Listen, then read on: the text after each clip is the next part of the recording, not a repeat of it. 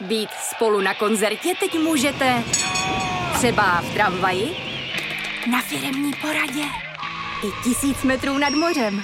Jsme tu, abyste mohli být mezi svými kdekoliv. Tak zůstaňte ve spojení díky datům na naší nejrychlejší mobilní síti v Česku.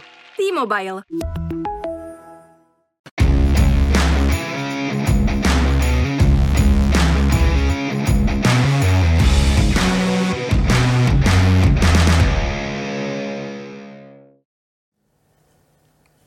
Vítejte u dalšího příklepu. Naším dnešním hostem je podnikatel, v současnosti předseda dozorčí rady a v podstatě většinový vlastník klubu HC Dynamo Pardubice. Petr Dědek, dobrý den. Hezké odpoledne. Ve studiu je s námi také šéf-redaktor sportovní sekce Práva a Sport.cz Martin Kézer. Martine, tobě také hezké odpoledne. Dobrý den, ahoj. Uh, začneme z Ostra.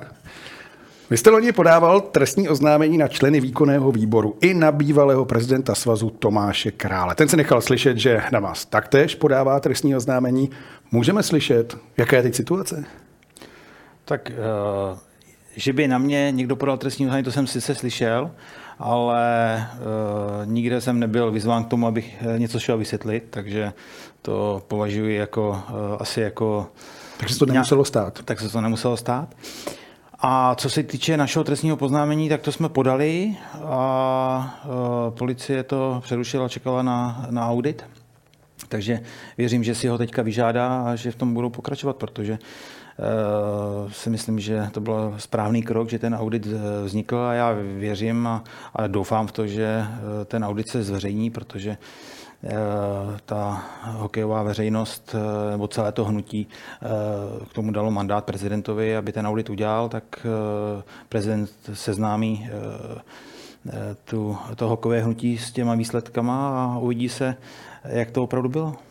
Máte už nějaké informace o tom, jak ten audit vypadá, dopadne, co tam všechno je, není? Myslím, že ty informace, které byly eh, už eh, na veřejnosti a které zazněly, tak sami o sobě eh, byly, byly zoufalé a myslím si, že všichni, všem nám je jasný, že v podstatě skolabovali nebo nebyly jakékoliv kontrolní mechanismy. Já, já tomu říkám to, takový devadesátky, prostě Klondike na, na ČSLH, prostě to, když jsem slyšel, že pan prezident šel s firmní kartou procházel pařížskou a utrácel miliony.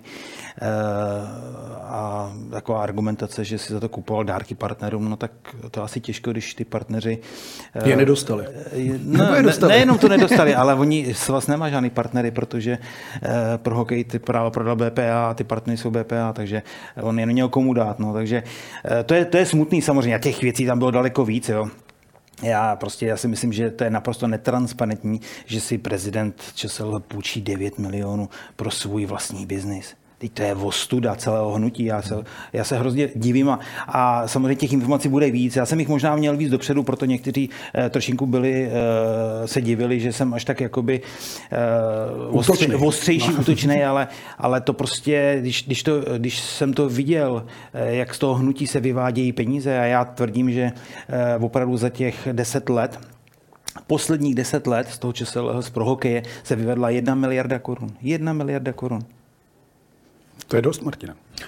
No, psali jsme to všichni, nebo spousta novinářů to psala, e, stávali se předmětem neustálé kritiky od vedení svazu. A já, když jsem seděl na tom zveřejnění toho auditu, nebo té části toho auditu a poslouchal jsem to, tak jsem říkal si kruciná mě vlastně štve, že jsem měl pravdu, že jo, jako, jo? protože se to poslouchalo hodně jako nehezky, já si myslím, že je tam založená pracovně právní odpovědnost, že tam je založená možná i trestně právní odpovědnost. Některé věci jsou promlčené, bohužel, vys eh, celá kauza VSM ligy.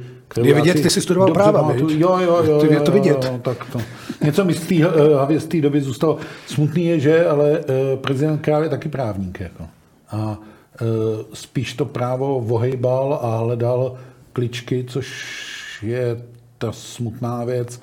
A tady padlo slovo Klondike, no ono to je tak, že když někdo, jak já bych řekl, ztratí soudnost nebo ztratí sebereflexy a má pocit, že může úplně všechno a že je neomylný a neprůstřelný, tak se dějou strašné věci a bohužel k tomu český hokej dospěl. Já si myslím, že tam zlomová byla aféra Růžička těsně před mistrovstvím světa 2015, která nějak úplně převrátila myšlení těch lidí na hokejovém svazu. Pak vlastně hokejové mistrovství přineslo obrovský zisk, protože to bylo opravdu nejúspěšnější z hlediska eh, diváckého zájmu a eh, hospodářského výsledku a tak, mistrovství v dějinách. A na tom hokejovém svazu místo, aby řekli, hele, to je fajn, že máme jako spoustu peněz, tak je pojďme dát do, do toho, toho do toho, do toho, do toho a do toho tak si řekli, tak pojďme my se tady jako teď pomějem. No ale ono je možná zajímavé to, že e, ty členi, e, členové výkonného výboru říkají, my o tom nevěděli. To ten prezident dělal sám. A já jim vyčítám jednu věc. Uh, oni jsou ale, oni tam byli nominováni za, za to hnutí. Mají uh, odpovědnost, uh, oni se musí chovat dle zákona jako z péči řádného hospodáře. Uh, natož víceprezidenti jako statutáři. Hmm. To znamená, že oni měli vědět, oni schvalovali roční závěrky. A nejsmutnější na tom je, že ten uh, svaz, potažmo pro hokej, uh, jediný vlastnictví má marketingový práva. A na druhou stranu největší její dodavatel je, je výzbroj. Jo. Takže on zase tak složitý to na tom, na tom svazu není. A oni si nepohlídají dvě zásadní jakoby, položky, které, o kterých, s kterými pracujeme. Jo. A nej, nejhorší ještě na tom je to, že teda uh, pan Král měl svoji advokátní kancelář, která zastupovala jak ČSL, tak pro hokej. No, a chy... vlastně propojil s českým hokejem úplně. Úplně s českým hokejem. A, s, a například ty litoměříce, tak tam smlouva nebyla žádná. Takže mm-hmm. svaz vynakládal desítky, stovky miliony eh, korun eh, na, na právní služby a přitom žádné smlouvy neexistovaly. No. A, nebo když byly, tak byly opravdu jako děraví? No, bavíme se vlastně o tom, co podle mě je stále ještě ten největší nešvar českého hokeje, nebo toho zázemí českého hokeje nebo zákulisí a to je ten klientelismus. Tak. Že je to všechno, jeden ví na druhýho něco, tak si vzájemně vycházejí vstříc a tak dále a tak dále. A vlastně bylo, pan Dědek byl na té konferenci taky, tak ví, že to bylo vlastně hrozně zvláštní na té konferenci. Já chodím na hokejové konference léta, léta a poprvé za králování Tomáše Krále, když on už to nebylo králování, protože on tu funkci složil těsně předtím, eh, se na té konferenci mluvilo. A mluvilo se otevřeně, mluv, lidi říkali své názory, do té doby všechny konference pod, za předsednictví krále, všichni jste pro, jo, všichni jsme pro. Bude se o tom nějak mluvit, nebudeme o tom nějak mluvit. Tak, takže ta, ten argument členů výkonného výboru, my jsme nevěděli, já ho možná jako můžu i věřit, ale my jsme měli vědět. To je, to je já ještě jeden pojem právní si půjčím, a to je nedbalost. Jo? Zpráva cizího majetku. Já jim e, nepodezírám úmysl, ale je tam nedbalostní jednání. Je to možná, pardon, je to možná tím, že ve výkonném výboru, a vy jste byl k tomu kritický, jsou bývalí hráči a několik třeba manažeři? Uh, to taky je, ale já třeba, mě, mě u, nich, u některých mě mrzelo to, že kandidovali na prezidenta svazu. Ať to byl Jirka Šlek, ať to byl Beda Ščerba, ať to byl původní Aleš Pavlík, eh, který potom jako toho odstoupil. Tak eh, tyhle ty persony prostě měli, když kandidovali, měli mi to zmapovaný.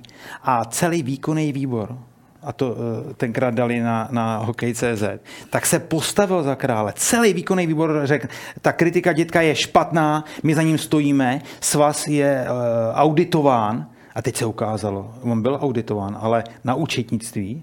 A teď se ukázalo, že ta firma, která eh, byla tou auditorskou firmou, tak podváděla, dostala pokutu. To znamená, oni naivně, to, buď to kryli, a nebo opravdu tam nemají co dělat. A obě varianty jsou špatně prostě, takže nemají tam co dělat. Proto já, když jsem mi vyzval k tomu, aby rezignovali s tím králem, aby tomu novému prezidentovi eh, dali šanci si vytvořit nový výkonný výbor, eh, protože on je teďka v pozici, kdy stejně, stejně nemůže ty změny dělat, protože to je vidět, prostě, eh, že se, že se ty věci neposouvají.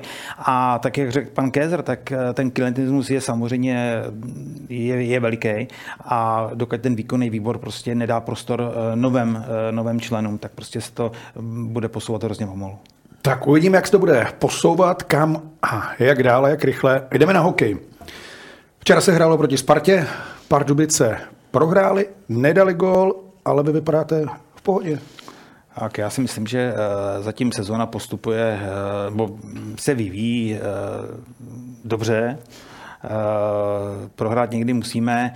Včera nám to nevyšlo, Sparta hrála dobře na tyto, na tyto zápasy. Já se vždycky těším. Jsou takový pikantní, prostě No a je pořád lepší prohrát v lednu než v dubnu, že Tak to každopádně, to každopádně. Já mám vždycky radost, když je plný stadion. A jo, se Spartou máme bilanci zatím, tady jsme vyhráli my, předtím oni u nás eh, teďka zás, takže je to takový, jako bych řekl, vyrovnaný a, a já věřím, že v playoff si to rozdáme jako potom z Ostra. Nebylo možná překvapení ne to, že Sparta vyhrála, ale jak, protože byla připravena? Hmm. Sparta prošla velikou proměnou od nástupu Miloše Hořavy Spartě pomohl, a to je tradiční věc, Spengler v poháře a za poslední léta kterýkoliv český klub hmm. jel Hradec, Třinec, Sparta na Spengler, tak mu to velmi pomohlo a Sparta tam se navíc prezentoval dobrým hokejem a v tom duchu, on se říká Hořava, ale třeba říct i ještě jedno jméno Hans Walson jako jeho švédský asistent, tomu mužstvu vtiskli tvář a pozor, tady se nemluví o tom, Sparta má poměrně početnou marotku. V tuhle chvíli chybí Krejčík, chybí Polášek, chybí Tomášek. No, zranil se Torel v Pardubicích. A přesto to funguje. Myslím si, že se může spolehnout na velikou věc a to jsou dvojice golmanů. Což Kovář, většinou neměla Sparta. Kovář a Kořenář, protože teď vlastně oba po vychytali nuly. Ano, trošku jiná nula je s Kladnem a trošku jiná nula je v Pardubicích, ale Jakub Kovář už těch nul má šest a fungují to. Eh, ono teda Pardubice nemusí z tohohle směru plakat. Myslím si, že dvojce Will Frodl eh, má ty čísla taky úžasný a, a můžou být v Pardubicích taky rádi. Ale Sparta ten zápas vyhrála zcela jednoznačně tím, že byla lepší a myslím si, že se to zlomilo tím, kdo dal ten první gól. Ve chvíli, kdy ho dala Sparta, tak jí to vlastně jako víc nakoplo. Pardubice to maličko dostalo dolů. Ono paradoxně, že jo, Pardubice hráli poprvé pod Radimem Hrlíkem, který se vrátil z dvacítek a poprvé nebodovali za celou tu dobu jako uh, od toho nástupu, ale to je jenom schoda okolností, tohle by k ničemu nepřičítal. Ale věc je tady, o které jsme mluvili už před začátkem studia, uh, Pardubice si musí zaknihovat jednoho vážného rivala uh, do boje o titul. To je Sparta, pokud měli tendenci ho v listopadu nějak škrtat jako že tady s těma počítat nemusíme, tak s těma počítat musíme. A já si myslím, že Pardubice Spartu neškrtali, na to jsou příliš etablováni v hokejovém. Výborně prostoru. hrají Vítkovice. Třinec zase nabírá na síle. Teď Sparta berete tyhle týmy jako největší protikandidáty a že to nemusí být tak jednoduché, jak se třeba mohlo zdát? Je, je evidentní, že uh, Třinec ten měl volnější začátek a teďka už se dostává do tempa, že já ho každopádně vidím mezi, čtyř, mezi čtyřkou. Sparta se tam taky dostane a bude Olomoucí jako eh, bojovat o, to, o, to, eh, o tu čtyřku na hraně, ale Olomouc hraje velmi dobře od začátku, teď měl nějaký výpadek, ale eh, ono všechny kluby teďka měly hodně nemocných a, a zraněných, teď to není to úplně ono, dostávají, hra, dostávají prostor junioři a, a hráči ze zedních týmů hodně a e, jenom my taky měli samozřejmě zraněný hráče, ale to, ten kádr je potřeba mít široký, pokud e, to, už to myslí na nějaký výsledek, tak e, v tom playoff se vždycky nějaký hráč zraní a, a je potřeba mít široký kádr. Jo, takže je to tak, jak říkal pan Kézer, no. Dostali jsme první gól, ten zápas se potom malinko otočil, když lepší Sparta, jak každopádně a my jsme ne, nedali šance. A šance byly, jako zase, kdyby se ten gol dal, ale nedal. Prostě 0-3. Uh, asi bylo to náš nejhorší, nejhorší prohra v letošním sezóně. No. Ale jinak ta sezóna vypadá velmi dobře a právě o tom se budeme bavit teď.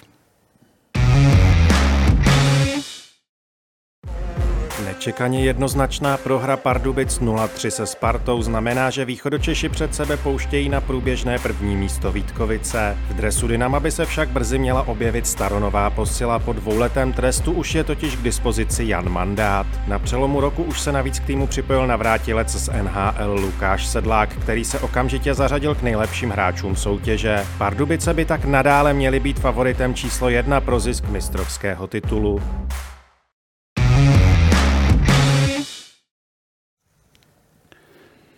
Pokračujeme v tématu. Pardubice, pane Dětko, jste v průběhu sezóny udělali změny, výměny přišel. Lukáš Sedlák, získali se také Tomáše Vondráčka, což může být sice ne tak velké jméno, ale klíčový hráč ze třetí, čtvrté formace. Dá se ještě očekávat nějaká změna, když přijde nějaké jméno? Tak Tomáše eh, Ondráčka jsem měl eh, vyhnutého delší dobu. Eh, to výborný kluk do kabiny, poctivý, dobře hraje v oslabení a, a jsem rád, že se nám povedlo tu výměnu udělat. Lukáš Sedlák to je prostě rozdílový hráč. Já si myslím, že to je jeden z nejlepších centrů, který teďka naše reprezentace má. Z těch hráčů, kteří stabilně samozřejmě nehrají v NHL. A jsem rád, že Česká liga tohohle hráči dostala, protože zase i ty mladší hráči se u něj něco naučí a, a kam mám velkou radost, že tady může letos s námi hrát uh, u té, z té sezóny. A my ještě tam počítáme s nějakým jedním tradem a nějakým drobným doplněním, takže Eh, protože, jak jsem říkal, je evidentní, že ta sezona, eh, nebo věřím v to, že bude dlouhá a ty zranění přichází, ty nemoce jsou a ten kádr prostě musí být široký. Dokážeš, Martine, odhadnout, o koho jde nebo jaký post? Co by se ještě Pardubicem hodilo? No, o obránce bych řekl, že půjde, protože jestli si myslím, že pak, a teď já nevím, to je opravdu... No, jako, je tam úsměv, je tam úsměv trošku. Vařím z vody, ale uh, Pardubicím by pomohl ještě jeden tvořivý back, ale tam je jiný problém, kde brát a nekrást. Jako, jo. Ono na tom hráčském trhu to opravdu není jednoduché. Ono ani těch tradeů, takových těch klasických, jak jsme byli zvyklí, jsme moc neviděli. Když to řeknu, tak nejodvážnější v tomhle směru se zdá zatím Hradec Králové, aniž bych chtěl provokovat Pardubice, ale uh, roztrhli, že o dvojčata Klímovi, Vymění, mladá Boleslav možná. Vymění nedomlela. No, mladá Boleslav tak tomu byla donucena okolnostmi, něco už teda pro boha dělejme, jako. Jo? Ale e, u toho Hradce to vlastně hráči, kteří se cítili nedocenění, no tak do těch tradeů šli a udělali je a nemyslím ani, že zatím najednou, že by prodělali. Jako. Jo? Tak e, ty trady mají vždycky dva takový podtexty. Jo? Hráčům, hráčům který, e, kterým končí smlouva, tak ty kluby se snaží potom už vyměnit, nechtějí si je nechávat. No a hráči, kteří nemají eh, a potřebují trošku oživit, tak prostě si to vymění. On má, že někdy to jsou krátkodobý trady, někdy to hmm. jsou do konce sezóny trady. Eh, takže, jak jste říkal, no Boleslav tomu byla trošku při, eh, přitlačena tou, tou situací a, a já si myslím, že je to běžný, že ty trady prostě přicházejí v tom lednu, protože vždycky se snaží ty trenéři, ty hráče oživit, jak se říká v těch klubech, ale když se to nepodaří, tak prostě je potřeba tradovat. No. no, teď je situace, že vlastně dole v tabulce, jestli jsem to dobře počítali, tak je tam vlastně šest týmů. Namočených. Teď jsou namočený, ano. Od toho devátého Litvínova. V devíti, v tom, devíti bodech tam... No, to... namočený každý a to není žádná sranda, takže e, my to pamatujeme a to byl vlastně nástup Petra Dětka do Pardubic, kdy Pardubice v tom byly taky hodně namočený. Až po uši. To... Jo, a Povedlo se ale jedna věc, povedlo se přivízt eh, na konci ledna, kdy končí přestupovní, přestupní termín, povedlo přivízt hráče, kteří, řekl bych, nějak to jako probudili nebo pročistili nebo to. do toho trošku šlápli a prostě se to, co vypadalo, že taky může skončit historickým sestupem pro Pardubice, Protože tehdy se sestupovalo přímo, jestli si dobře vzpomínám na tu sezónu. Ano. To byla ta sezóna, vlastně, kdy Kladno, to, Kladno pak v tom posledním kole s a vy v Brně. Hele, to bylo, ale to, to, opravdu bylo štěstí, jo. to mohlo být opravdu velký fiasko, něco jako v tom Zlíně, jo. No. protože eh, jednak Kladno prohrálo obrovskou, udělalo sérii proher. Eh, my jsme tam vyhráli ten klíčový zápas. Hmm. Eh, ano, podařilo se nám přinést eh, Onderka z Boleslavy, klíčový útočník, který, hmm. který pomohl. Tomáš Rolínek se vrátil. Podepsali jsme Roberta Kousela tenkrát, teď, teď za to dostal, ne za to dostal, prostě za výkony a k tomu dostal teďka další smlouvu, protože opravdu byl ten, který ty Pardubice pomohl zachránit, nebo no. Byl to ten první? Byl to ten, který řekl, máme šanci. No, a, mohl jít tuším do Finska ano, tehdy? No, měl nabídky a, a prostě to, takže to je takový ten základ základní kámen, kdy on řekl, já zůstávám, věřím tomu, eh, Patrik Poulíček podepsal a v tu chvíli, i když jsme ztráceli 12, 13 bodů, 14, tak jako to eh, v podstatě už všichni eh, si říkali Pardubice hotovo prostě, tak se tomu věřilo a povedlo se, ale to opravdu bylo teda o, o prsa čínský ženy. Teda. To, teď jako, teda. to se řečilo teď na Twitteru, ne? Prsa korejské, čínské ženy. Do toho já byl, zabrušovat. Já bych řekl, že to bylo těsně. A těsně. Lukáš Sedlák mm, vrátil se, vrátil se z Filadelfie, byl také v Coloradu. Předpokládám, že jste byli v kontaktu celé, celou sezónu. Kde přišel ten první impuls, zavolal sám, hele, já už bych chtěl zpátky no, Tak s Lukášem, eh, jinak jsme měli podepsanou smlouvu teda eh, a tím, že eh, do NHL dle klauzulí se z toho může jako kdykoliv vyvázat, tak ta smlouva zůstala dál zaregistrovaná. A je pravdou, že já jsem s Lukášem byl ve spojení pravidelně, psali jsme si, já jsem sledoval eh, ty jeho zápasy, protože už když odcházel, tak mě slíbil, že eh, když nebude vytěžován, určitě, že nechce na farmu, že to už prostě v 29 letech nemá zapotřebí, aby, aby si něco dokazoval na farmě, eh, takže když nebude dostatečně vytěžován, když nedostane ten prostor nebo tu úlohu, tak že prostě se vrátí, protože chce, chce hrát, chce si užít, užít užívat ten hokej a on není ten, který by budoval tu kariéru. Prostě on, on, on chce prostě uh, hrát. No a Eh, vypadalo to velmi rychle už potom, co to Colorado hodil na ten waiver a šup a, a samozřejmě z eh, okolností Philadelphia hodně zraněných hráčů. Na Maroce bylo tenkrát debit útočníků a, a Lukáš tam odehrál, myslím si, že 20 utkání nebo kolik jich tam odehrál. Měl minuty, 14. Time, no. no, tak ke konci už potom ne, tak střídavě, střídavě. To no. už jste říkal, to je dobré už. Už 9 padá na 8, už to bude. Padá, to dobrý. A samozřejmě on je velký kamarád s Tomášem Hikou, a Eh, s Vildou a to je taky pro nás eh, důležitý, protože on nám i toho Tomáše, s kterým hrál tři roky v tom Čelebinsku, tak, tak nám zvedne. Jo? On ho zvednul, to je vidět, prostě to je dvojice, je, jsou na sebe zvyklí a když s někým hrajete tři roky, jste kamarád, prostě eh, v podstatě spolu jakoby žili, když to řeknu, tak to je prostě fajn, takže já jsem byl hrozně rád, že potom se Lukáš usoudil, že už je ten správný čas, kdy mu to tam nedává smysl a řekl, jdu s klukama si zabojovat tady o medaily a máme ho v kabině já si myslím, že to mužstvu hodně pomůže, protože to je rozdílový hráč a, a jak jsem říkal, to, Tomáš prostě e, okamžitě šel taky nahoru a navíc ten Tomáš Žika byl, já nevím, dva měsíce mimo sestavu, to znamená, že ještě není v ty parádní formě, takže myslím si, že to, že, že to oba dva půjdou ještě vejš. Kdy půjde, víš, tedy do sestavy mandát? Honza Mandát, já věřím, měl nějaký drobný zranění, když se vrátil a věřím, že v příštím týdnu už by eh, mohl první zápas odehrát. Co tam se otočilo? Protože to vypadalo, že spojení mandát Pardubice už nikdy nebude. Tak eh, samozřejmě se to stalo v situaci, kdy eh, my jsme do těch Pardubic, když jsem do těch Pardubic vstoupil, těch věcí bylo hodně a to byla rána jakoby podpás, kdy my jsme začali ty kroky dělat a ten klub měl hodně problematických věcí a když se posouváte a najednou eh, vylezete o tři schody a teď dostanete ťavku dolů a, a tak prostě to, to bylo neslučitelné. No. Na druhou stranu, když jsem viděl, eh, jak ten kluk eh, jakoby pracoval dál, že se na to nevykašlal, šel nejdřív tady dělat jakoby na pilu, potom prostě řekne, ten hokej pro mě dává smysl, tak kde můžu hrát, si trénovat, omluvil se, pokora, tak dostat druhou šanci je asi správný. Takže... Jak se říká, odpracoval si tohle, v tomhle případě to opravdu odpracoval a odpracoval, Odpracoval a já věřím, že Pardubic cím to vrátí, protože tam prostě to srdce je a, a že to je další takový ten střípek, který ta kabina potřebuje, že on, on za mandát byl výborný hráč do, do, do oslabení prostě a navíc umí dát gól a, a nechá tam prostě padne do střely, nechává tam všechno, prostě výborný hráč. Martina Honza mandát? Hmm, tam je hrozně hezký hmm, ukázka, jak stačí takový lousknutí prstům a ty kariéry těch hokejistů hmm. se rozjedou úplně jinam protože málo kdo si na to možná vzpomene, ale v národním týmu debitovali spolu současně Matěj Bliml a Jan Mandát. Hmm. Kde je Matěj Bliml dneska a kde je Jan Mandát? A stačilo opravdu to lousknutí prstem a vlastně ta Honzova chyba. To jako nevomlouvejme tady, to byla jeho hloupost, selhání. klukovina, ano. selhání ano.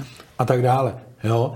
A e, kluk, který měl ten reprezentační debit výborný, byl to tehdy na turnaji v Moskvě a měl vlastně tu celou kariéru před sebou a mohl jít v podobném trendu jako ten Matěj, tak se to jako rozlomilo.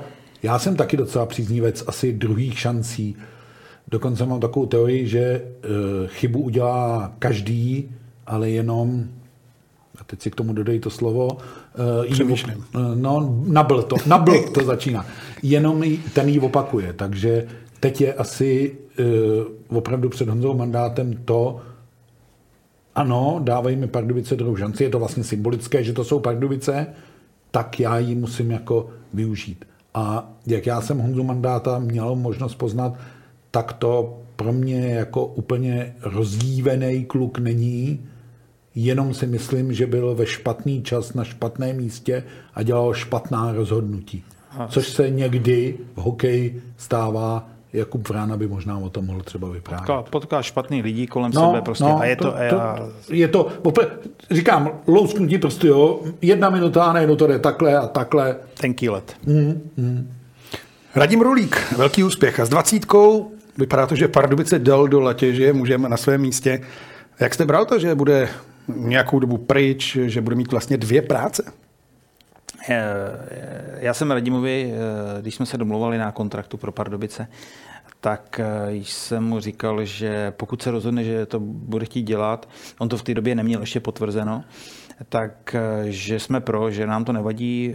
On má dva asistenty a já si myslím, že to není na škodu, když chvíli ten hlavní kouč je pryč, vidí, jak pracují. Oni byli ve spojení, ale, ale kluci Ríša Král a Marek Zadina si to řídili jakoby sami.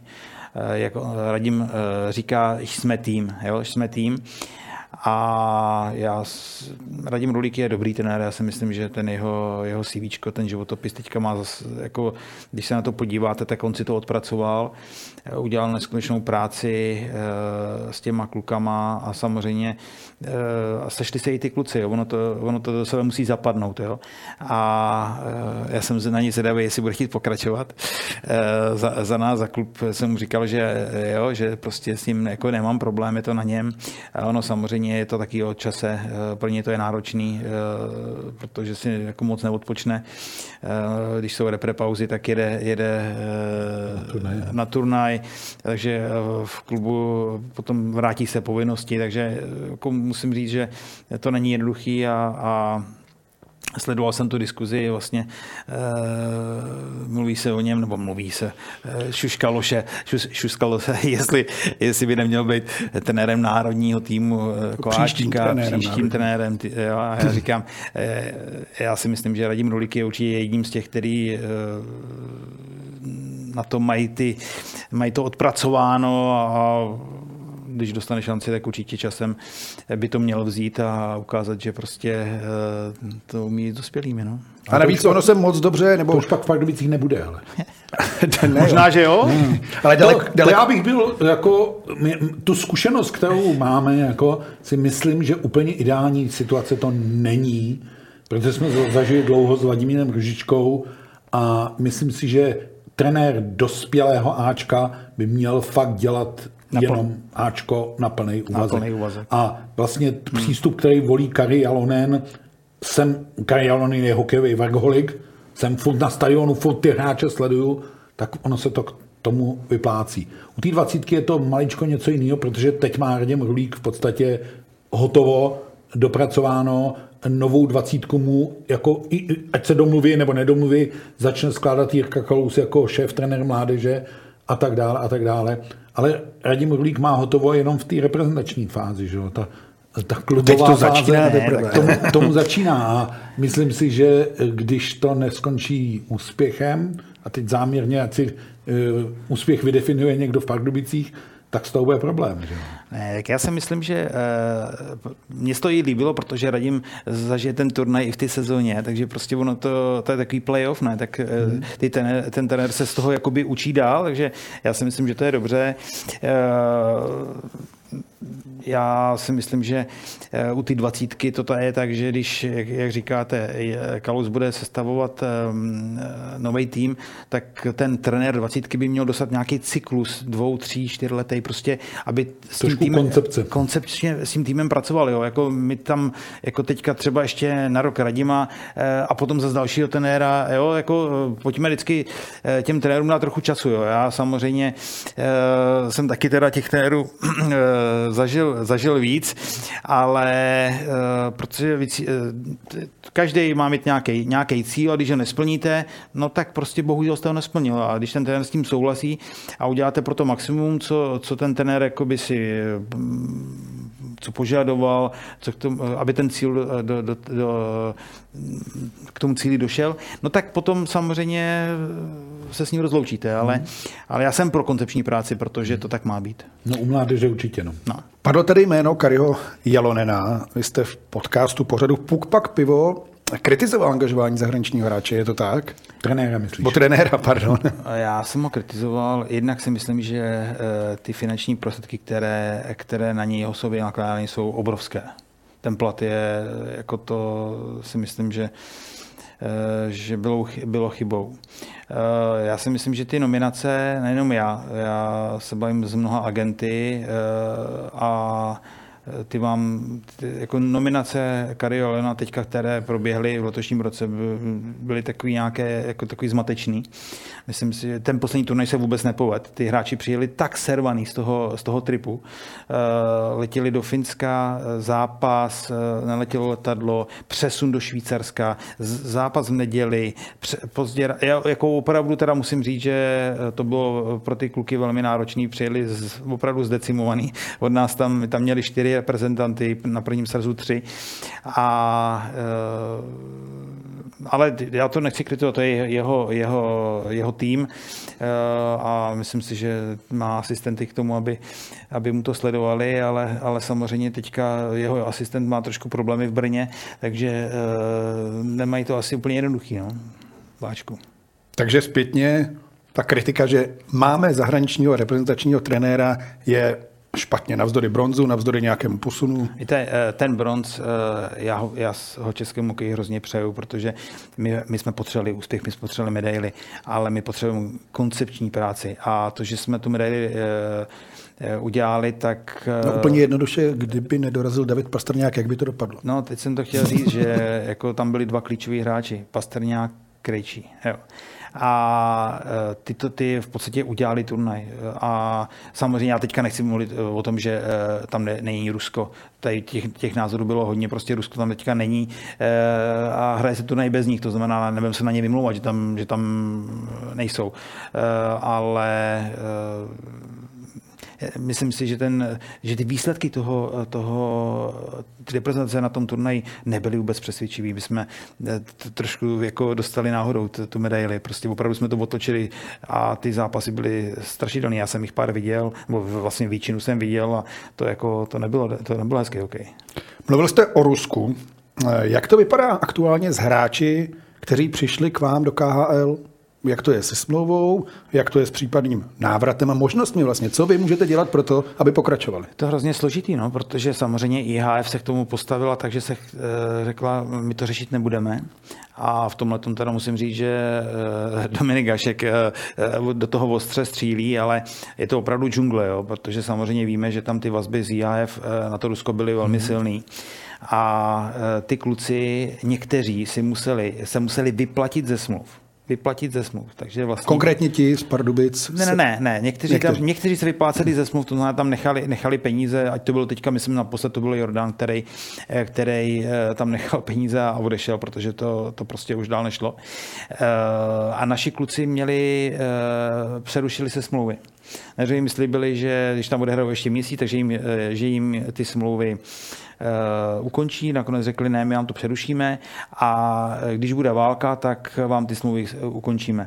Ale ono furt speciální operace a válka, to furt, oni sice o tom všude mluví, že je válka, ale, ale oficiálně to je speciální operace a oni by byli nejradši, by ty kluci tam jeli, ale ty kluci vlastně by nemohli ani reprezentovat, když uh, by tam šli hrát.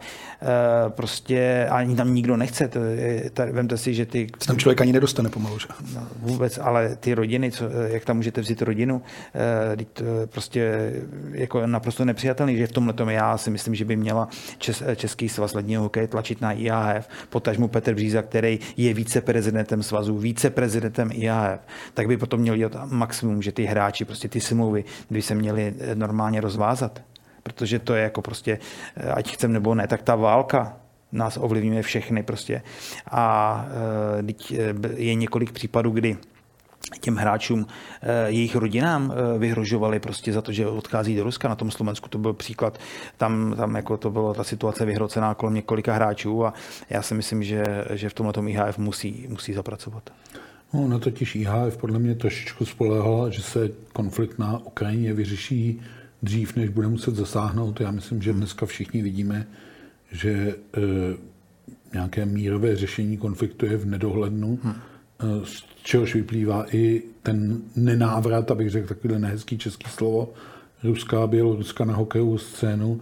A tady to je strašný právní lapsus. Že jo? Zatímco FIFA řekla, ano, my ty smlouvy se zmražují a ty hráči jsou v tuhle chvíli volní a dokud se nevyjasní a nevynormalizuje situace v, e, s Ruskem, tak e, platný nebudou, tak hokej od toho dal trošku jako ruce pryč a myslím si, že ti hráči, kteří tam mají ty kontrakty, žijí v poměrně určité nejistotě, byť zrovna u těch hráčů z Pardubic, kteří přišli z Čiljabinsku, si myslím, že ještě v tom Čiljabinsku ta domluva byla jakž takž možná a rozumná, že ještě, ještě to jako šlo, ale nikdo neví, kdy se jako ta ruská strana nějakým způsobem postaví a začne křičet, my máme smlouvy, pojďte je plnit a tak dále a tak dále.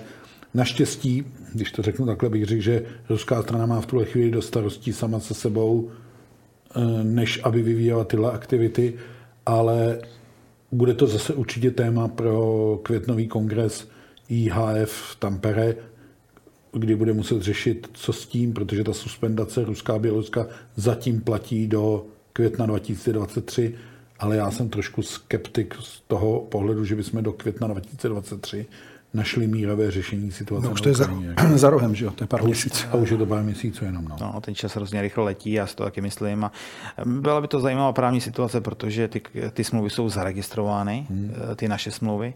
Eh, ty smlouvy jsou dlouhodobé, ty kluci tam měli eh, nějaké klauzule, ale no já bych byl... Sám pro... nevíte, jak to dopadne vlastně. Ne, ne, to, to neví ne, nikdo. To neví, no ale já bych byl pro, aby opravdu se k tomu IHF postavila uh, trošku uh, se ctí, tak jako uh, ta FIFA, která z pozice trošku silnějšího hráče uh, řekla prostě takhle to bude a my o tom rozhodujeme a uh, tam prostě tam je zase to zákulisí u toho hokeje, hmm. víme, že to propojení na to Rusko je, je silný. A... Protože Gazprom byl jeden z největších partnerů hokejové federace a vlastně nikdo z toho IHF nechce udělat to, že by řekl, tak podívejte, takhle to bude. Hmm. Protože všichni přemýšlí o tom, že jednou bude B se říkat. No jo, ale kdy a za jakých podmínek, to je, teď, se, teď jsme se dostali od hokeje do hlubokých tak zpátky k geopolitických debat, ale eh, jak nakládat s Ruskem po konfliktu, který zdaleka nekončí, a zejména Moskva jako politicky se netváří, že by ho chtěla jakkoliv ukončit. Jako. Já ten dopad do sportu to má obrovský. To hmm. je prostě ten vliv. Eh, já, já eh, chápu, že ty sportovci za to nemůžou, ale eh, bohužel pod tou vlajkou jsou a, a tak to prostě fungovat nemůže. No, není, není podle mě v tuhle chvíli myslitelný, aby ruský tým jakýkoliv klub, reprezentace hrál hokejové utkání proti komukoli z zbytku jako vlastně světa. Ne, ne, tak tam máte nad střídačkama, podporujeme samozřejmě toho a toho. No. Teď tam ty kluci u toho jsou, tak vemte si, tam bude fotka českého hráče, potom půjde za nároďáka, tam hmm. za ním ta, ta vlajka, no tak to prostě, no, to prostě nepřijatelné. Ne, to prostě, jo. KHL se taky logicky dostala do pořádné izolace, že jsme Honzo tady o tom mluvili i minule, jak to bude s draftem ruských hráčů a no. tak dále a tak dále. Tohle jsou fakt všechno složitý věci a jejich rozhodnutí nepřinese hokej. To rozhodnutí přijde z vrchu a hokej musí pak proto něco udělat. A bude zajímavý sledovat, co udělá na kongresu IHF, protože tam už se pak bude řešit šampionát v Praze, že jo? Hmm. Ale tak, teď, pardon? Ne, já jsem chtěl jenom dodat, že samozřejmě eh, ten sport trpí, ale uh, není, není to, proti ty válce to je... Uh, to není žádný utrpení. Není to takový utrpení, přesně hmm. tak, jo? Takže... Mimochodem KHL prohlásila, že by mohla stáhnout kvotu na cizince z pěti na tři. To by možná vyřešilo leco si pro Pardubice. To asi ne, protože tam myslím, že byly jenom ty tři. tři si nechají právě v ty tři Čechy. Jako. Eh, ještě jednou si počím výrok z pořadu Pukpak pivo, že byste rád přešel na severoamerický model uzavřené soutěže s transparentními platy hráčů. Platový strop. Je to reálné v Česku a jak? Já jsem to tenkrát nabízel, já bych, mě by to hrozně líbilo, protože e, tak reálné je všechno. E, jako, já si myslím, že by to bylo správný, protože e, vždycky, když někdo něco vymýšlí novýho, tak já říkám, a proč, proč to řešíš? Podívejme se, kde už to funguje a pojďme prostě to přizpůsobit tomu našemu jakoby, trhu nebo tomu, ty naší velikosti, ty země. A nevymýšlejme nic nového, to už je dávno vymyšlený. Tak e, my jsme tady byli samozřejmě za e, éry komunismu zavřený za, za oponou. A teď máme tady 30 let nějakou uh, demokracii, ale tam to fungovalo, tam to funguje jako, del, jako delší dobu, prostě oni ty chyby udělali, my bychom se jim vyvarovali, to znamená, že já si myslím, že by to bylo správný, a, a, ale vzhledem ty atmosféře, která v tom hokeji panuje, tak to asi je málo pravděpodobný. Kolik by měla mít zavřená extraliga týmu případně? Mm, já myslím, že atmosféra nejenom v hokeji, ale ani ve společnosti nenahrává tomu, protože bych řekl, že jedním z hýbatelů společnosti je zášť, závist hmm. a arogance. A vlastně bych nechtěl, za sebe říkám, že bych nechtěl vystavovat hráče eh, tomu, aby čelili eh, konfrontaci typu ty máš a teď plácnu, Seš tam za 600 a teď přeskočí částku, ty máš 200 tisíc a podívej, co tady předvádíš. A já chodím do kolbenky za 25 a podívej, jak dřu a tohle jsou tak strašně jako vošajstlých věcí, že si myslím, že na to opravdu nastavení naší společnosti je.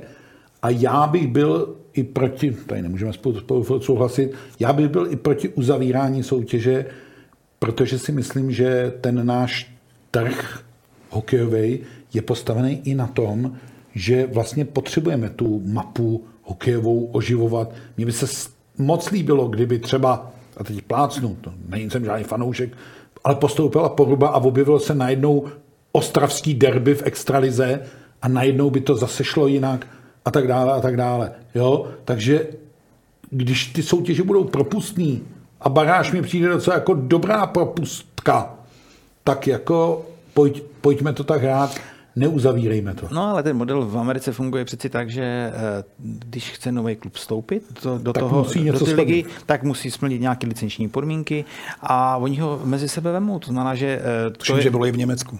Delce. I v Německu. Ano, ano. A, a já, tohle je ten model správný. Prostě, jo, to je ten model. A když ten eh, v tom regionu se objeví, jako objeví lidi, kteří do toho hokeje jdou, seženou uh, sponzory, peníze, to je správně. Ať, ať to je v Setín, uh, Zlín, Poruba, uh, jsou to určitě města, které, které uh, samozřejmě do té extraligy patřili, nebo Poruba myslím si, že asi nebyla, nebo byla ne, ne, nebyla, nebyla. No.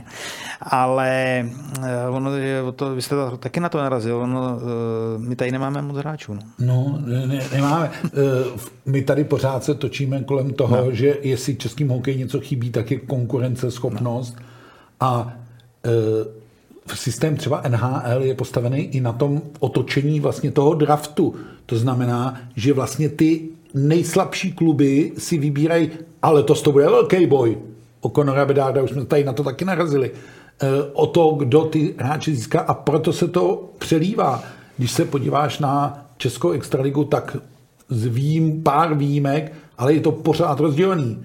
Ano, Pardubice teď hrajou nahoře a léta hrávají dole, ale všichni jsme věděli, že tam jako by ty Pardubice nepatří, že patří tam nahoru a Karlovy Vary hrají furt dole a teď to není nic proti Karlovým Varům, ale e, já mám pocit, že když bychom tu soutěž uzavřeli, mně vůbec přijde, že základní část je na můj vkus e, hrozně dlouhá na to, že ten, to nejlepší se vlastně hraje v tom playoff. Já bych se snažil třeba i tu základní část ještě trošku rubnout a hrál bych třeba playoff už rovnou před kolo na čtyři vítězný zápasy, ale zase bych nehrál před kolo 12 týmů, protože my jsme se před chvíli bavili o tom, že máš 6 týmů dole, namočených, jenže z nich vlastně... No jedna výhra bude rozdíl baráž, playoff možná. No, přesně tak, čtyři no. z nich dostanou jako neuvěřitelnou šanci. Jako.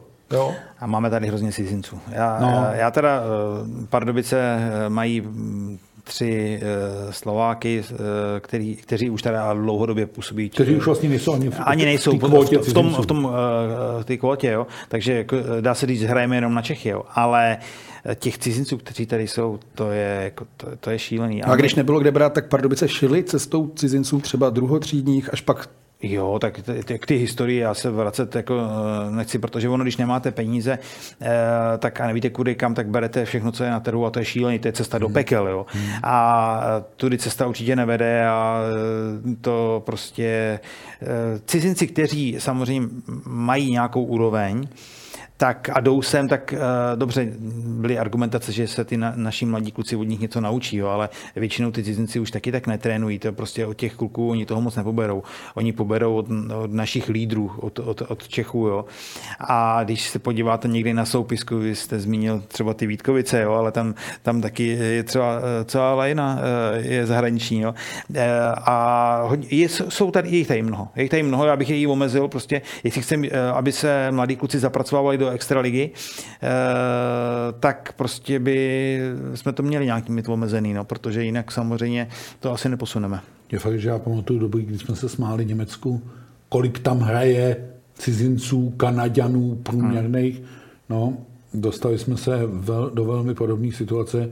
Některé kluby se vlastně bez cizinců neobejdou. A mě obecně nevadil ten pojem cizinec. Mě trochu vadí ten cizinec vlastně nekvalitní nebo průměrný nebo cizinec na úrovni extraligového hráče. On, cizinec by měl být ten níž jako. Tak a podívejme se třeba na Olomouc. Olomouc, ta hraje bez cizinců, má tam Konráda jako, jako golmana, ale to už je jaký Čech, dlouho tady. A hraje nahoře. Jo. Hmm. A vedle toho třeba Hradec, no tak ten je postavený na cizincích dlouhodobě. Jo? Takže to jde s cizincema a není to jenom o tom, že hradec řekne argument, nemůžeme si to dovolit. A ta Olmouc taky ty hráče nemá. E, to jsou to hráči, kteří prostě, e, když to řeknu s těma platama, určitě jsou možná pod těma hradeckýma, ale jsou to Češi prostě a ta, tento Majko s tím jako dělá velice dobrou práci. Olmouc no. to je prostě... Je fakt, že kádrová politika některých klubů mě přijde jako vel, velmi záhadaná a pak se tady objevují jména, o kterých nikdo nikdy pořádně netušil a znají jenom ty agenti těch hráčů, kteří je doporučují a tak dále a tak dále. Jako. Těžká věc. Ještě jednou se opřeme o severoamerický model. Neřeknu nic nového. Slyšel jste to milionkrát, ale drezy, pardubické drezy, drezy penál, když to porovnáme, já jsem ten, který rozumí úplně tomu, že někdo to musí platit. To je úplně jasná věc. A kolikrát jste slyšel za tu dobu, že ty drezy nejsou hezký, nebo naopak se někomu líbily? Hmm. Jak to vnímáte? No tak to, eh, ty drezy, no tak je to jedno z dědictví, eh, které jsem dostal. Je to i jeden z těch důvodů, proč my jsme bojovali eh, za to, aby ten poměr ceně, peněz, který dostáváme od marketingového partnera Extraligy, byl jiný, no protože samozřejmě když se zbavíte 30% eh, ty eh, práv odevzdáte, dostanete za to, když to řeknu, 5% rozpočtu klubu, no tak co máte dělat, jak to máte naplnit? To znamená, pokud chceme získat nějaký peníze, no tak ten let a ten dres takhle vypadá. No. Bohužel prostě to tak je. Je vůbec možné to mít jinak? Třeba v Třinci let je v obraných pásmech hmm. nebo v útočném a obraném pásmu bílý. No, rozdíl v tom je, že Třinec v podstatě z 80% to platí ze svého, nebo ze svých, ze svých firm, to znamená, že oni, oni tam v tom regionu, to je malé město, v podstatě 30 tisíc, to je okresní město, tak tam těch moc eh, cizích partnerů není, takže to jsou, to jsou oni, železárny a jejich dodavatele a Eh, mají to udělané dobře, je to hezký, mě se to taky líbí. Já jsem prostě Venhal taky byl, ten puk krásně vidíte. Já nejsem zastáncem a já věřím, že v nové aréně to bude mít taky jinak. Teď možná trošku rejpnu. Proč je logo DD Real na přední straně toho odrezu čtyřikrát? Nestačilo by třeba jednou, dvakrát? Měl to nějaký nápad, nebo přišel s tím grafik, hele, tohle by bylo třeba ne, hezčí? Je to naceněný, eh, máte nějakou ceníkovou hodnotu toho drezu a ty místa mají nějakou hodnotu a eh, prostě tak, aby zase i vůči finančnímu úřadu eh, jste prostě měl nějaký ceník a naplnil tu smlouvu, tak tam ty pozice musíte mít. No. Takže jako to musí být transparentní a my se na to dáváme obzvlášť pozor, protože máme firmy ve skupině a musíme to mít všechno dle ceníků, transferové ceny a tak dále. To znamená, že to vůbec není jednoduchý a když vám potom finanční úřad na kontrolu a řekne, tak dokažte, že ty peníze byly vynaloženy správně a tak dále, a tak dále. To už jsem zažil mnohokrát, tak prostě vy musíte vytáhnout ceník a říct, ano, eh, tuhle položku, když by si koupil někde jiný, koupí si za stejný peníze, cena obvyklá. Jo? Že hmm. právník to může potvrdit, že ty, ty diskuze nejsou jednoduché. A mě se taky, já, já, bych taky chtěl mít ten dres čistý, já bych tam radši nechal to dečko, já se těším na, Petra, na ten dres Petra Sikory, to je prostě nádhera. Já, já to chápu, ale prostě ty peníze tam nějak musíme dostat do toho klubu, a, a, ale je to určitě jeden z cílů, kam se musíme posunout. Zatímco Ačko vám asi dělá převážně radost, B tým v Šancelize je poslední. Jak moc vás to trápí? A je ještě snaha za každou cenu zachránit šance ligu, nebo je tak trošku ne jedno, ale tak se hod bude hrát druhá liga, nebo se to zase nějak to, to, no, trápí nás to hodně. Eh, my jsme, teď jsem na to koukal, my jsme teďka měli poslední zápas eh, v Porubě 7 20-letých kluků, eh, takže účel, pro který jsme tu první ligu kupovali, to plní. Ty kluci hrajou, ale ta šance liga má vysokou úroveň a e, podcenili jsme tam začátek, kdy jsme měli zraněný hráče e, nahoře, e, stáhli jsme si asi tři hráče na prvních 20 zápasů a e, my jsme prohráli 8 zápasů o gol takže teďka kluci dělají všechno pro to, nebo děláme všichni všechno pro to, abychom eh, to zachránili, to jsme nevzdali. Já si myslím, že máme ještě 16 utkání, takže budu je hodně ve hře. Teď jsme vedli dvě, dvě třetiny, prostě už jsem věřil, že v ty podobě to zlomíme a potom dostali jsme eh, hloupý gól a rozklepali se a už prostě se to otočilo. Takže nedělá nám to radost, dělá nám to ostudu, my na to nejsme pišní, ale uh, bude to ještě boj. A neslyšíte teď třeba ve Vrchlabí, je, my mu to přejem. Jak, jak je teď vztah vůbec váš k Vrchlabí, k hokeji ve Vrchlabí? Tak eh, já jsem hokej ve Vrchlabí dělal hodně dlouhou Právě dobu, proto. 20 let. Já jsem ho z krajského přeboru vytáhl do první ligy, hráli jsme tam první ligu, hráli jsme v playoff vždycky a uh, víte, to pro mě je důležitý, že ta první liga plní to, co, to, co plnit má. My tam máme eh, v podstatě šest hráčů, eh, kteří jsou připraveni potom naskočit do Ačka a máme tam pravidelně 6 20-letých kluků.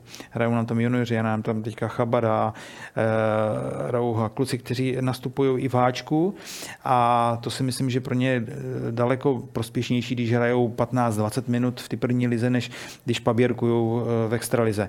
Ale pár zápasů si nahoře odehrát, aby, aby viděli, jak pracují, jak, jak se chovají kluci v kabině a, a šup dolů, prostě ať, ať makají, tam se musí ukázat dospělý hokej, takže ta kombinace a ono, který, která varianta je, je dobrá, aby ten junior odešel do zahraničí, nebo aby tady byla lepší juniorka, nebo aby na, na, na kouknul do toho dospělého hokeje, vždycky to je o nějaký kombinaci, jo? takže e, nikdo nemůže říct, toto je ta, ten správný směr, tudy pojďme, to, to bude fungovat.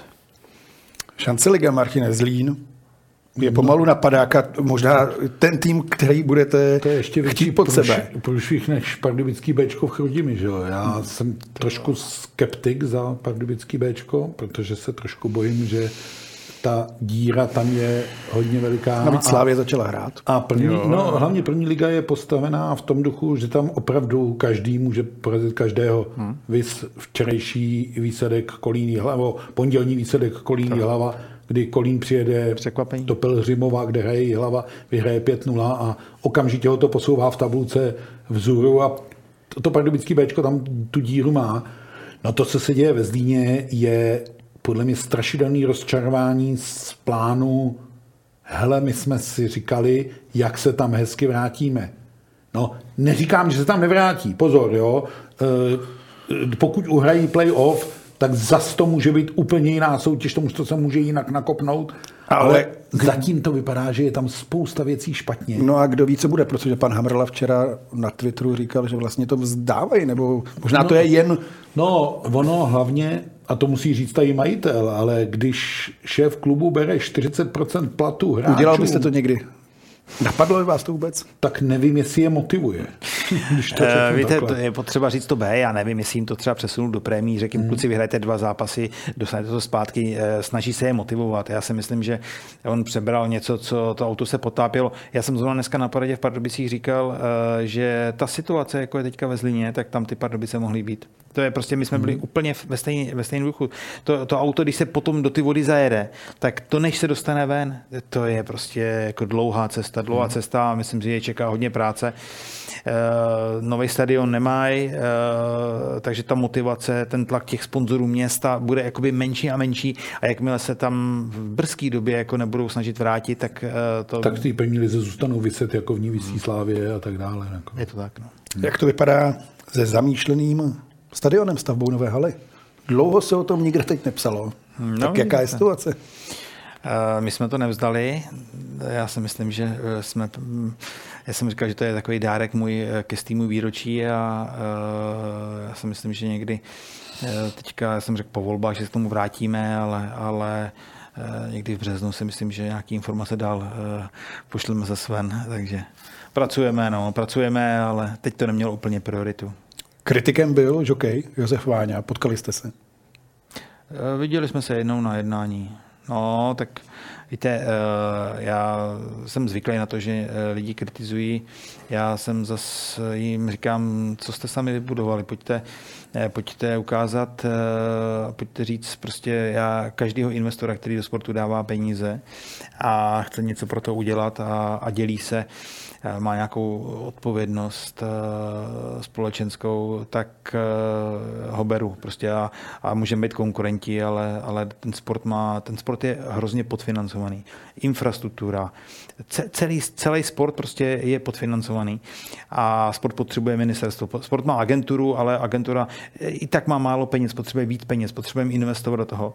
A je mnoho příkladů, ať to jsou Maďaři a, a další, kteří prostě na tom udělali prostě a ten sport nakopli.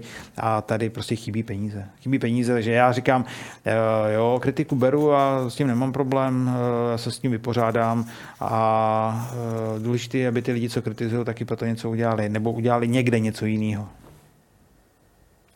Dobrá, tak jdeme teď dál, protože Pardubice v téhle jubilejní sezóně při oslavě 100 let budou také vyvěšovat dres jedné legendy. Pardubice 26. ledna přivítají v extraligovém klání Plzeň a místní Dynamo před zápasem slavnostně vyřadí dres s číslem 37. U stropu haly totiž bude vyvěšen na počest kanoníra Petra Sikory, který za Pardubice odehrál přes 900 utkání, v nichž nastřílel bezmála 400 branek a oslavil zde dva ligové tituly. Dostane se mu tak stejné pocty jako například Otakaru Janeckému, Vladimíru Martincovi či Dominiku Haškovi.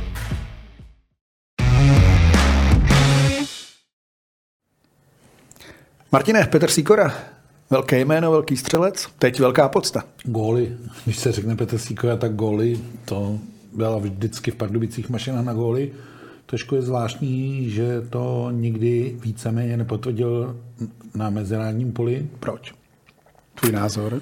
Já myslím, že jak jsme tady mluvili o tom být v pravý čas na pravém místě a, a mít vhodnou konstelaci, tak se to nikdy vlastně Petrovi nepovedlo, eh, byť jsem ho zažil i na mistrovství světa, ale a měl výborný start do toho mistrovství eh, v tenkrát Mytišči a pak hrozně uvadl. Myslím si, že byl Petr i trochu vystresovaný z té mezinárodní scény, z takového toho pocitu, já musím dokazovat, že jsem střelec, Zatímco v těch Pardubicích to nemusel dokázat, tam to o něm každý věděl, tak ty góly dával. Že jo? Hmm. No, e, trošku ještě možná, myslím, že, e, a to se moc neví, je jeho vztah s Michalem Síkorou e, jako bratrem a provázanost a nějaký se přizpůsobení, každý byli trošku, nebo jsou, no, živí, nastavení trošku mentálně jinak. Prostě Petr Sikora byl extraligový player number one, ale na té mezinárodní scéně to nikdy nepřišlo a nepřišlo to ani vlastně na té scéně internacionální. Takže ta nejsilnější stopa a logicky bude mít ten dres vyvěšený v Pardubicích, bude spojená s Pardubicemi. Tak. Co Pardubice chystají? Tak Petr je prostě naše legenda, víc než 400 gólů v extralize za Pardubice, skvělý 900 utkání. Eh, Petr hrál v Davosu, v tom Švýcarsku se mu dařilo, eh, to má, tam to má, k tomu má vztah. Eh, bratr byl v NHL, tak ten se tam chytil, Petr tam jako potom koukal, ale jo, jo, zrovna hmm. asi nebyla ta vhodná chvíle. Jo, je to takový, hmm. prostě s tím asi souhlasím a, ale prostě to, co pro klub udělal a u klubu pracuje dál, je to bezvadný spolupracovník, já s ním rád dělám a vydáme se často, eh, tak eh, si to zaslouží a, a je to určitě velká podsta, eh, jak pro nás, že ho tam můžeme, můžeme nahoru ten dres vyvěsit, tak i pro něho. Mluvili jsme o NHL, mluvili jsme o dání věcí do českých podmínek, ale tam to přece všechno vymysleli a funguje. Takže eh, jak to probíhalo, jaký ten ceremoniál vlastně bude, jak bude vypadat, jak dlouho bude trvat? Tak já jsem klukům, kluci říkali, no jestli máme být eh, nejlepší v Čechách, no tak to bude stát tolik peněz. A já říkám, no vy musíte být stejně dobrý jako v NHL. A oni říkají, no tak to nebudeme určitě. Předěláme měnu jenom. Vyměníme měnu. ne, já si myslím, že bude ceremoniál bude hezký, bude trvat skoro půl hodiny, televize ho bude přenášet celý. Eh, já věřím, že bude, dneska jsme se s marketingem bavili a prostě eh, věřím, že přijdou lidi, aby měl plný stadion, že si to zaslouží. Budou, budou drezy bez reklam. Eh, myslím si, že vybrali jsme, nebo máme, máme Plzeň jako soupeře, takže dobrý soupeř. Věřím, že bude dobrý hokej a že prostě to bude jako fajn akce. Dominik Hašek nebo Milan Hejduk mají vyvěšené dresy v NHL. Dominik Hašek už v Pardubicích taky. A je téma třeba Milan Hejduk do budoucna nebo i další jména? Neřešili jsme to teďka. Ono je to tak, že eh, ten hráč, eh, ten Petr Sikor tam strávil těch Pardubicích hrozně dlouho. Jo a e, nebyl v podstatě v jiným extraligovým týmu v České republice, takže je to většinou, je, ty, ty dresy se vyvěšují u hráčů, kteří vlastně byli věrní tomu klubu ze 100%. A teďka pro rok 23 prostě je to Petr Sýkor a uvidíme, co dál. No. Martine, těšíš se na to určitě.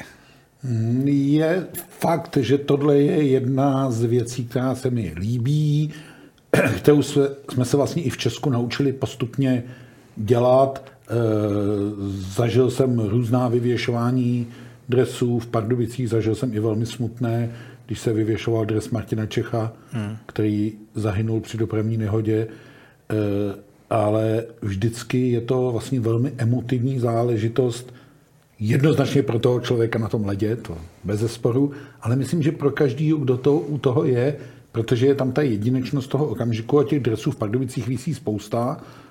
A teď to nemyslím vůbec pejorativně, ale prostě to dokládá tu slavnou historii toho klubu, že Pardubice jsou nějaká bašta a e, nějaké generace tam prošly. A já myslím, že i pro ty mladý hráče na tom ledě, nebo dokonce ten hokejový potěr, říkají, jo, hele, to hra tady. Tady bych, je, tady bych je nutil. Tady bych chtěl jednou vyset. Dres. dres, dres. ten, můj, ten můj dres. No. Dres by to chtěl Ale uh, spoustě těch malých kluků třeba jméno Dolana už nic neřekne, jako, no, hmm. ale tohle to všechno... No aspoň se pak zeptat, když jako to je, Kdo to byl do Lana a tak, no. A my, si, my, Pardubice si váží historie a my jsme teďka vydali známky jako první klub vůbec, nebo první hokejový klub. Mělo to obrovský ohlas. My k tomu z týmu výročí máme několik akcí, máme výstavu, ta bude skvělá. Tu zahajujeme vlastně v příští týden, otvírám výstavu. V úterý otvíráme slavnostně, otředy pro veřejnost. Určitě prostě to bude skvělá výstava. Kde to bude? Bude přesně? Na zámku to máme. Na zámku v Pardubicích doporučuju, prostě povedlo se to, eh, pracovali na tom dlouho.